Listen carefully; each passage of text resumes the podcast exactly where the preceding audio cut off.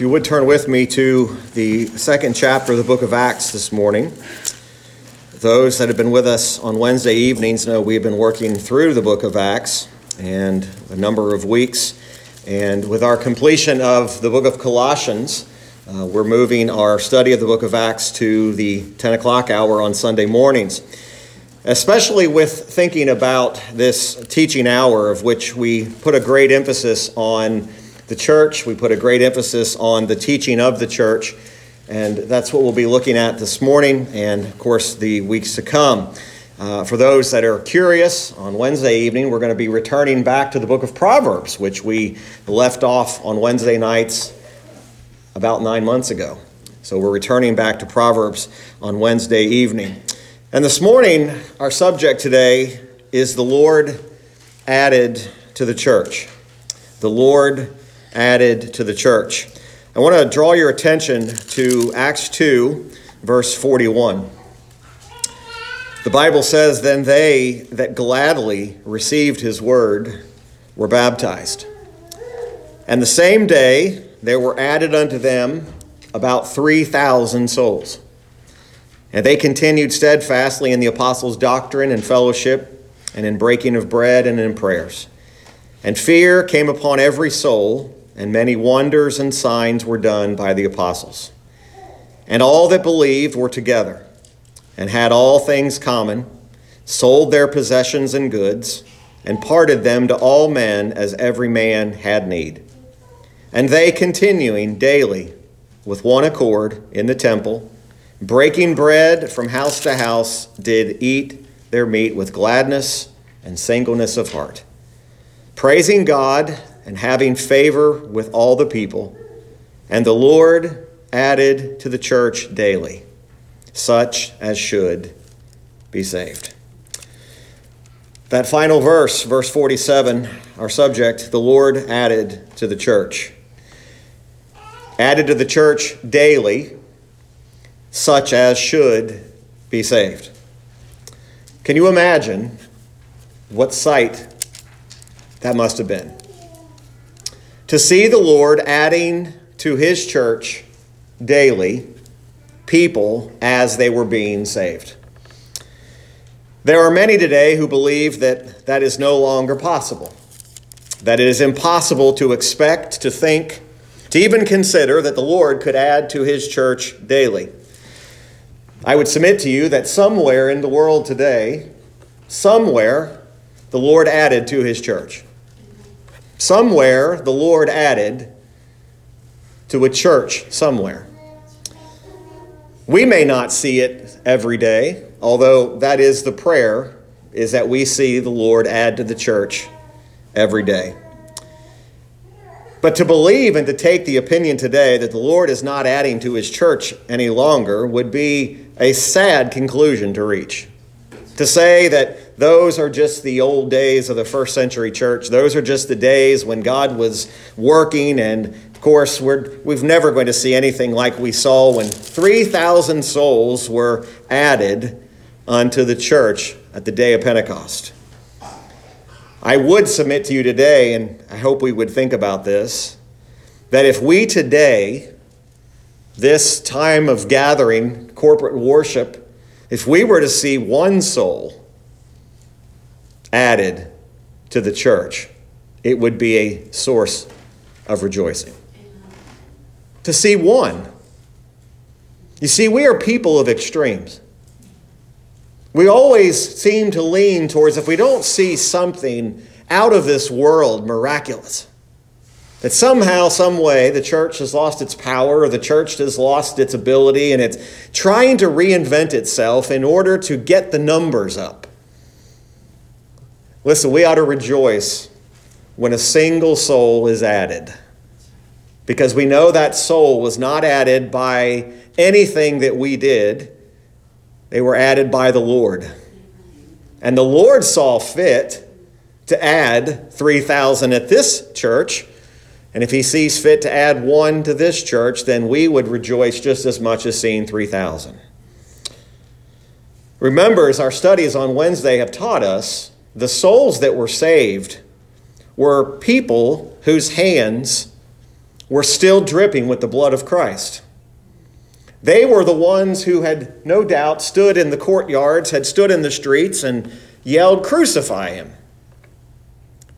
And yet they were the ones where Peter had stood up and with all the boldness of the Holy Spirit had spoke up and preached this Christ. And we looked Wednesday evening how that or even the Wednesday evening that they had crucified both Lord and Christ. And now we see the results of souls being saved. They were made willing to believe. Who made them willing to believe? The Lord Himself made them willing to believe. Don't ever get over the reality that you were made willing to believe. If you're in Christ today, there was a day when God made you willing to believe. You were unwilling, and then He made you willing. When it says the Lord added, it's the Lord made you willing to be added to a church. It is really a strange thing. Have you ever thought about this? It's a strange thing that you gather in a place, you sing hymns out of a book, you read words off of a page. It's a strange thing to the world. They can't understand why you're doing what you're doing today. Prayerfully, you consider this normal. You don't think anything of it because this is what you do. You you are added to the Lord. And whether this is your home church or you're visiting with us, if you're a part of the church of God, you are indeed blessed. And yet, here you have these individuals who just moments earlier were still had hands dripping with the blood of Christ. Being made willing to believe in the day of his power, to trust to him, to surrender to him. It was the grace of God that made them willing, and it's by the grace of God that they were added to the church. This is no ordinary organization. This is not something common. As a matter of fact, there is nothing more uncommon in this world than the gathering of God's people. Whether it's in this church or a church thousands of miles away, if it's a church that is founded upon the Lord Jesus Christ, it is an uncommon, glorious sight. And it should not be taken for granted. You see, the building of the church is the work of God. It can't be built by human thoughts and human ingenuity that says, listen, this is what you have to do and this is what we have to make it. No, it's built by the power of God through the preaching of the gospel of Christ. It has always been the preaching of the gospel of Christ that the Lord adds to the church with. It's not about how relevant your church is to society. It's not about how, how worship is. It's not about is it contemporary worship? Is it traditional worship? It is about the preaching of Christ. The emphasis was never about those other things, it was about the preaching of Christ. The souls were added by Peter preaching Christ. Not about Peter inviting people to assemble and join under some building somewhere to just have a religious, spiritual experience. No, it's the preaching of Christ. Every effort of man to build the church that is not based upon the preaching of the gospel is wood, hay, and stubble. It's worthless. And yet, here we see the Lord adding to a church. And what you're seeing in these verses is the real, the real result of when the Lord adds to the church and the difference between when man adds and when God adds. There's an entirely different characteristic about this church because the Lord added to it. When the Lord adds to it, people are different. When the Lord adds to it, people are joyful. When the Lord adds to it, people are compassionate. When the Lord adds to it, people do enjoy fellowshipping with one another. See, in the last, these last verses of chapter 2, the author of the inspiration of the Holy Spirit, Luke, gives us an example of what every church should be. It's a blessed fellowship. It is a fellowship of believers. It is a fellowship of people that are being who were created and sustained by the Spirit of God. If the Spirit of God is not there, it is not a church. If the Spirit of God does not indwell the members of that church, it is not a church. You are not saved today unless the Spirit of God indwells you. If you're here without the Spirit of God, you can call yourself part of the church. You can say, I have fellowship with the church, but the Holy Spirit of God is the eyewitness that you are, in fact, part of the church. I'm not talking about membership of this place, I'm talking about in the family of God. There are people who are seated here today that are on the membership roll of this church. They are people who this is where they have set themselves. But then there are also people who are not members of this church who they certainly are part of the body of Christ. But do you see the beauty of what is occurring here in Acts chapter 2? We hear words today in our society, we hear words like community, we hear words like social. But what about the fellowship of the saints? What about the fellowship of brothers and sisters in Christ? That is, in fact, the greatest community. The community of believers gathered together for the worship of God. Ephesians 2 19 through 22, the Apostle Paul writing to the church at Ephesus. If you're a part of this church, you've, you've heard me quote this verse hundreds of times. Now, therefore, ye are no more strangers and foreigners, but fellow citizens with the saints and of the household of God, and are built upon the foundation of the apostles and prophets. Jesus Christ himself being the chief cornerstone, in whom all the building fitly framed together groweth unto a holy temple in the Lord, in whom ye also are builded together for a habitation of God. Don't miss the last three words through the Spirit through the Spirit of God, you are builded together as a habitation of God.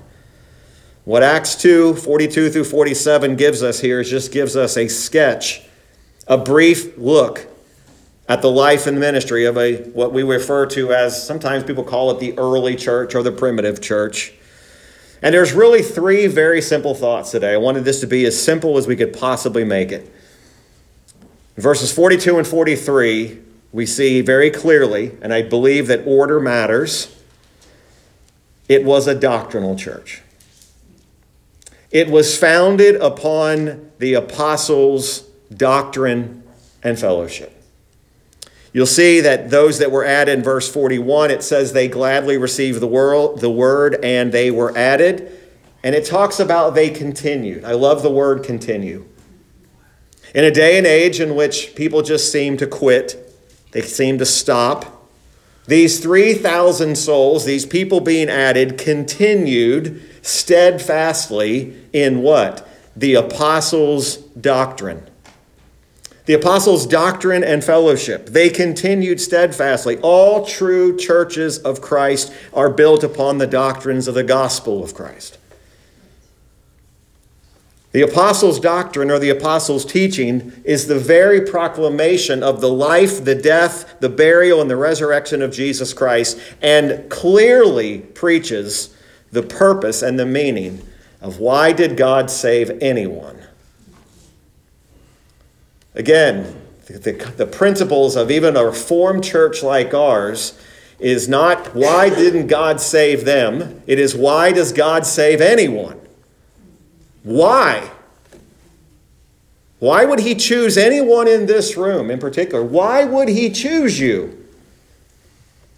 It's not why did he not choose them or so and so. Why did he choose you? The apostles' doctrine, this teaching, was the very authority of that church. It saddens me to say this, and I'm not, I'm not doing this with any one church in mind, but there are churches you can go to week after week after week and never hear the gospel, not a single time. You'll hear everything but the gospel. Yet the authority of the apostles' doctrine, and notice it doesn't just say their doctrine, and their fellowship, or the basis of their fellowship was based upon the doctrine of Jesus Christ. This was the authority. The apostles' doctrine was authoritative in the early church, and later, as we read today, we are reading about that same doctrine. Fellowship. And notice it gives, an, it gives some illustrations of what this might have looked like. And in the breaking of bread and in prayers. Really, there's three beautiful expressions there fellowship, breaking of bread, and in prayer. Those early believers, let's try to comprehend this today, they actually found delight in fellowshipping with one another. They were delighted to be together. They didn't consider it a chore or a task to have to gather with their fellow brothers and sisters in Christ. They delighted in it.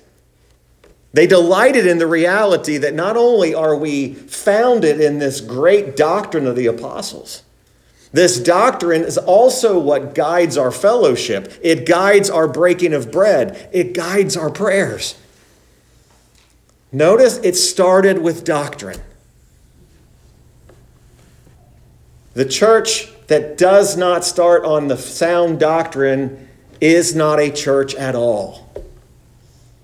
And yet, it was the apostles' doctrine that guided all of these things. The breaking of bread would consist of fellowship meals. It would consist of often a fellowship meal that was often done in correlation with the observance of the Lord's Supper together. And of course, in prayers has a specific meaning. They were gathered together for the purpose of praying. Yes, this first church, this first century church, had prayer meetings, fellowship meals, observed the Lord's Supper together. They delighted in the fellowship with one another. They were continuing steadfastly in the apostles' doctrine. They were proclaiming Christ. It was a doctrinal church. Verse 43 And fear came upon every soul and many wonders and signs were done by the apostles. Fear came upon every soul. The character of the early church came with it a sense of awe and fear. It was being reinforced in their days by the performing of miracles. Imagine this you've got this organization who is proclaiming these truths, and you have these truths being affirmed and confirmed by these miraculous signs and these many miracles. Again, I started off by telling you that often today we're only looking for these fantastic miracles and we're looking for these, these wonderful healings and we're saying, look, you know, these, these things ought to be happening today in the same manner. Uh, it is a miracle. It is a miracle of God when one soul comes to know Christ as their Savior. Do you realize one soul being added to the church is greater than healing a person who can't walk? It's a greater miracle to see someone come to know Christ than to see blind eyes physically being able to see.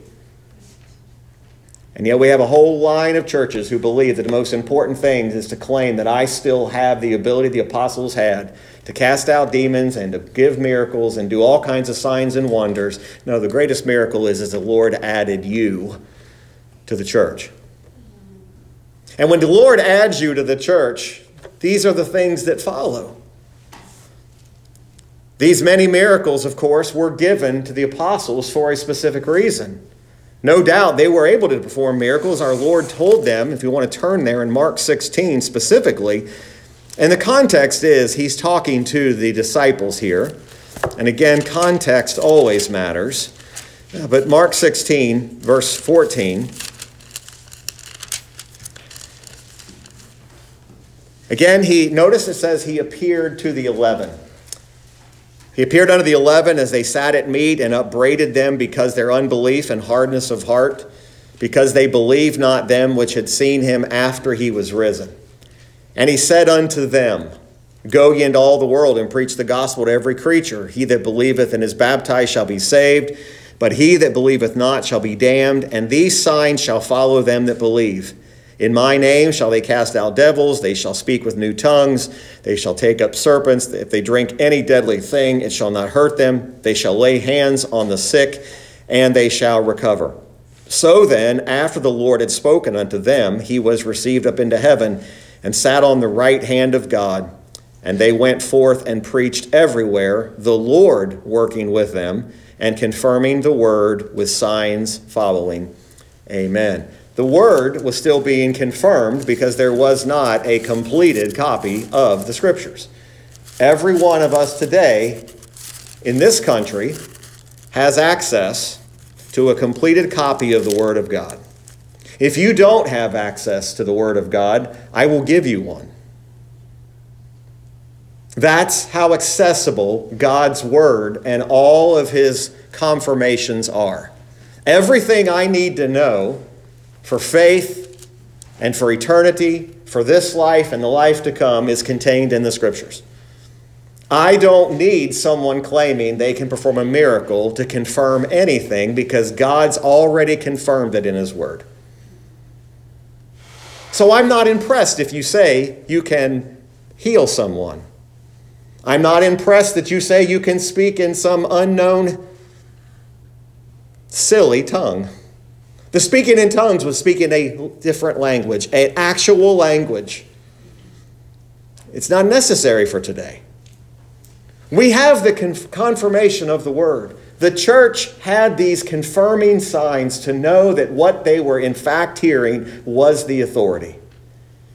Every time the Word of God is opened, every time the Word of God is read, whether we read it as part of a sermon or whether we read it as part of our scripture reading, it is authority. We might sit here today and we might say, Why do you read Jeremiah 25? What does Jeremiah 25 have to do with life today? It's authority. It has everything to do with life today. All of God's word is authoritative. All of it is our doctrine. It is what we are based upon. It is the very fact of that authority that brought fear upon every soul.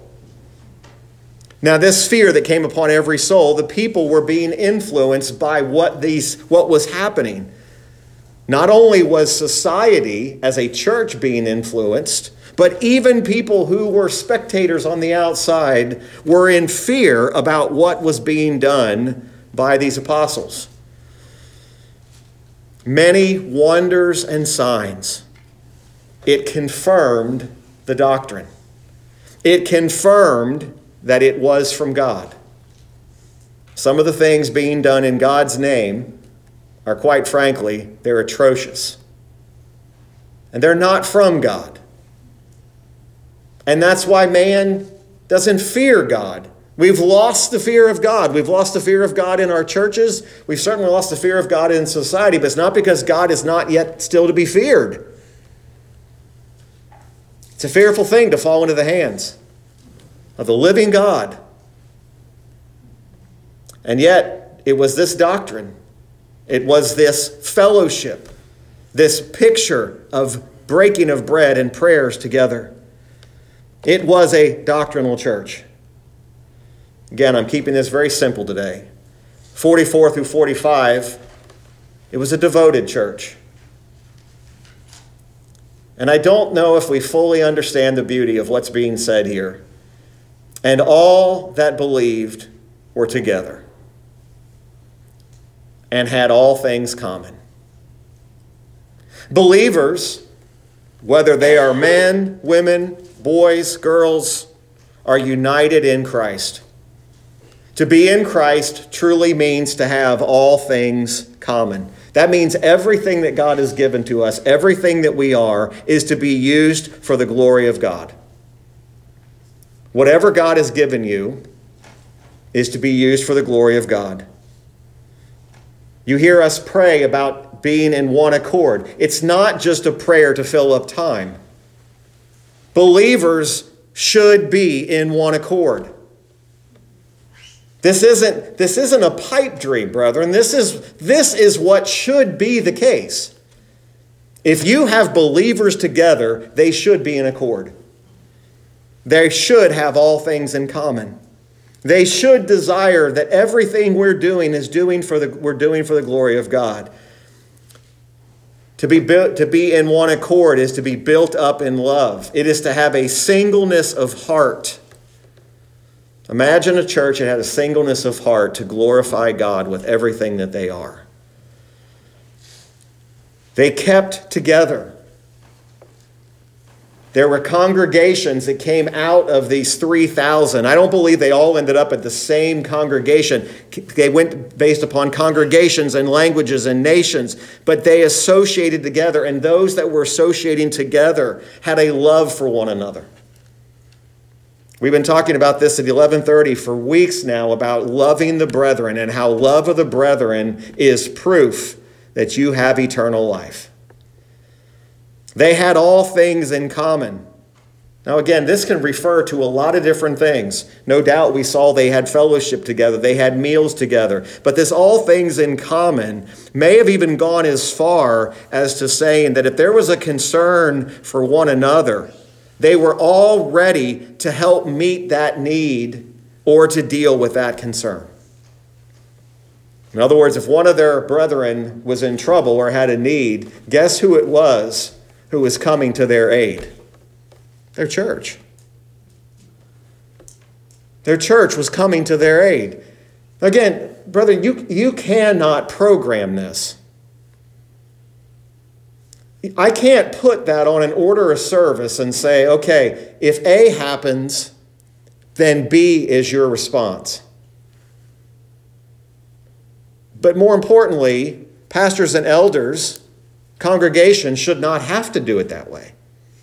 There should be such having such things in common that it's a natural response. We have a brother or sister who's in need, and there is a meeting of that need before anybody can even say anything. Whether that's a prayer need, whether that's whatever the need might be.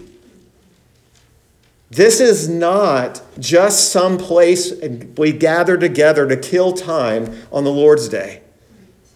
These, this church was so bound together that when concerns were arose in that church, somebody was dealing with it. They had a readiness to help. They had all things in common. They had all things ready to seek the glory of God. Now, again, a lot of times, especially verse 45, this is where it gets real personal.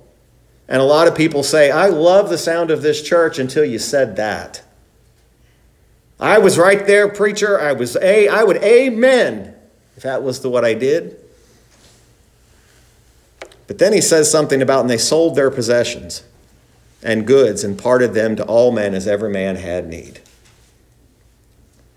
When you get into a man or a woman's pocketbook, suddenly things get a little bit tighter. Now, to let you know that's not really the full intent of this is that simply everybody just sells everything and you have one big community pot. That's not the totality of what he's talking about here. They were so devoted to one another that if that's what was needed to help take care of the concerns, this was not a command. It's not written in our, our church documents that thou must sell all your possessions and put it into a community pot. What it simply is saying is there was such a devotedness and a readiness that if that's what it took to help meet the need of that church, they were ready to do that. Again, it is the necessities. The necessities of maybe members of that church or churches who were not as fortunate. Christian love, love for the brethren, is often manifested in these ministries of support. Support for one another. Again, the emphasis is not on how much is this going to cost me. The emphasis is on the attitude of our heart and the devotedness to one another. Brethren, one of our great issues is that we have lost the seriousness and the responsibility and the duties and the obligation of being a member of a church. This is not something to be taken lightly. This is not something that you just give it a shot and if it doesn't work out, I'll move on. No, this is this was their life. It wasn't just this aspect that I do on a Sunday or a Wednesday. It was their life. And yet, today, Do we have this? And again, this is not meant to be an indictment on us per se. If it, if it, if it convicts us, then so be it. But I will say that this was the structure of this. This is the characteristics of what we saw and what they saw in that church. It says, as every man had need. You read some of the accounts and you read some historical books and you see some hints of it throughout Scripture. You see that there were times when these churches would sell part of their land, they would sell some of their possessions, they would distribute to one another. They had an unselfishness about them. But please make it known this was not a divine command where God said, You must sell all of your possessions. This was an attitude of their heart. It was a commendable characteristic. It was an assurance that their hope was in something more than what this world offers you. That's why the passages that deal with our pocketbooks, our wallets, and our money are always make us, because we are putting so much hope in it. And yet they were ready to part with it to meet the need of someone within their churches. It was compassion not only for the poor of the world, but compassion for one another. They were devoted to one another. Verse 46, there's more we could say there, but we're going to move on. Verse 46 and 47, just keeping this simple theme today, it was a diligent church. It was diligent. And they, there's that word again, continuing daily with one accord. In the temple and breaking bread from house to house, did eat their meat with gladness and singleness of heart. When the church is what it ought to be, we see first of all the people gladly receive the word.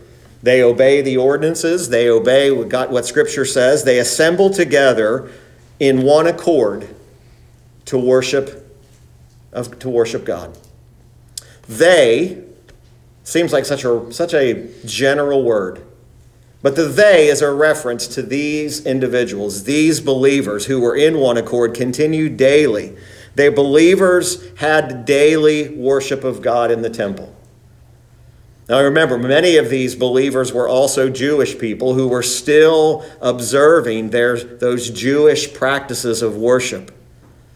But this practice of fellowship would manifest itself in these fellowship meals, these, this joyfulness, this generosity of heart.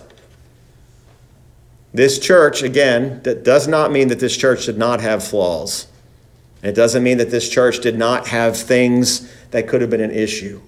But you certainly see they were very diligent about the gathering together.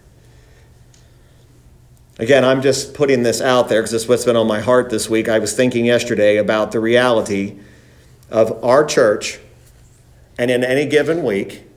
And again, I'm just I'm just I'm just speaking this freely today.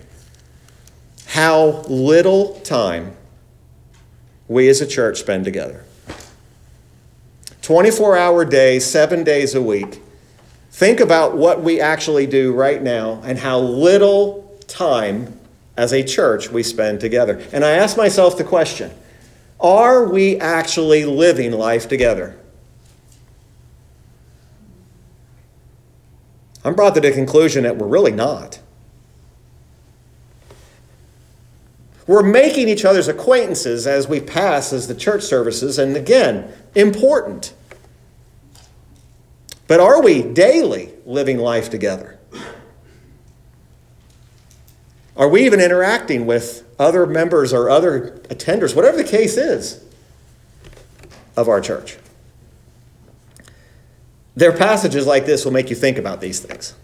it just you just immediately whether you think you this is applied to you you can't read this and not think about your own church and say okay it, is this is this what we are is this what we look like do i have this attitude do i have these thoughts and again, if this isn't your church home, we're glad that you're here, but think about it from your own church perspective, right? Is, is that what church is? Is that what that gathering, that fellowship of believers looks like?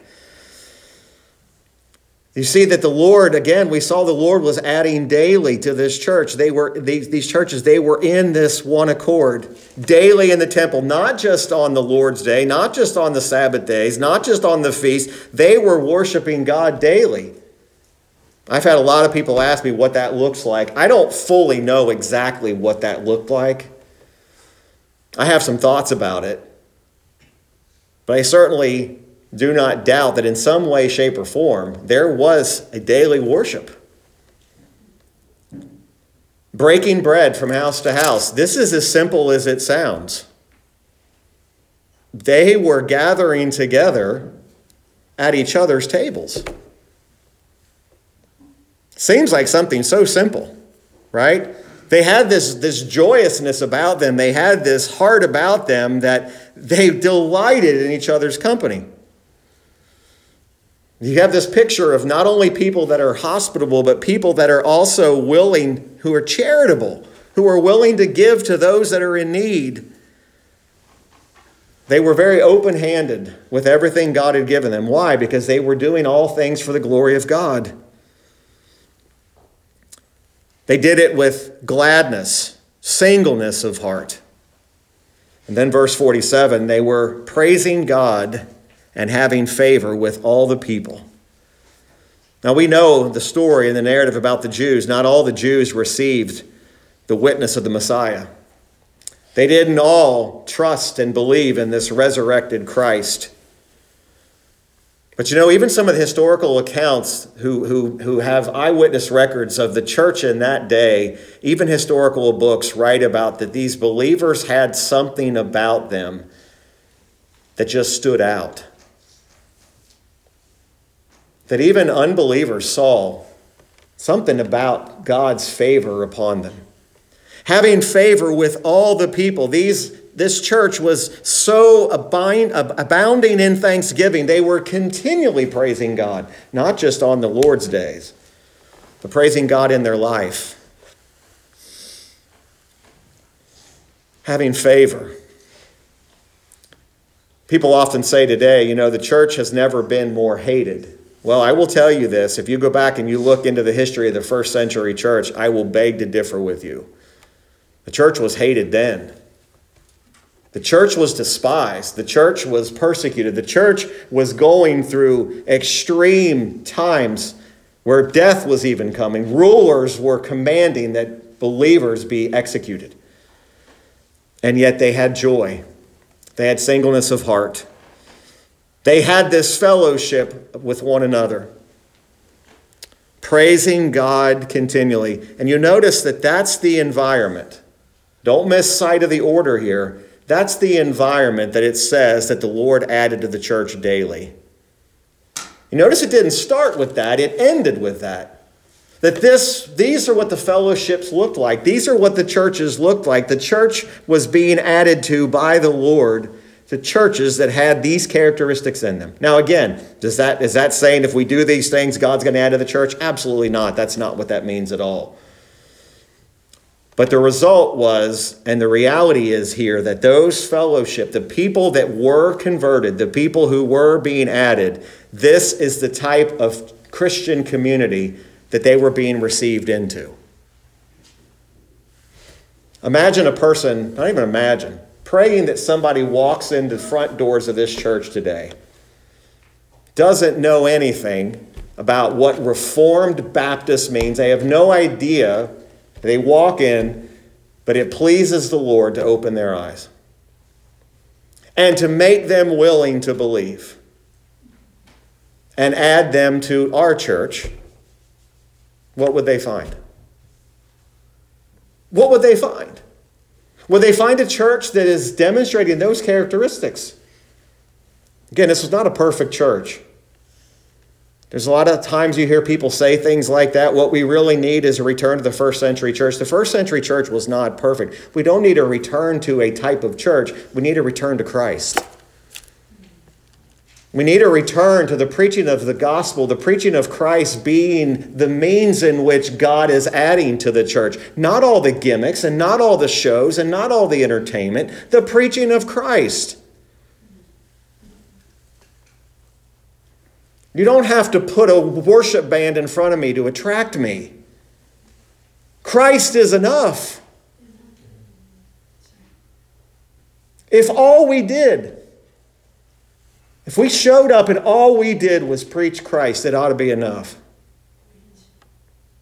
Because it's through the preaching of the gospel of Christ not only that souls are brought to salvation, but it is the very grace that sustains even the believers, is the reminder that we preach Christ.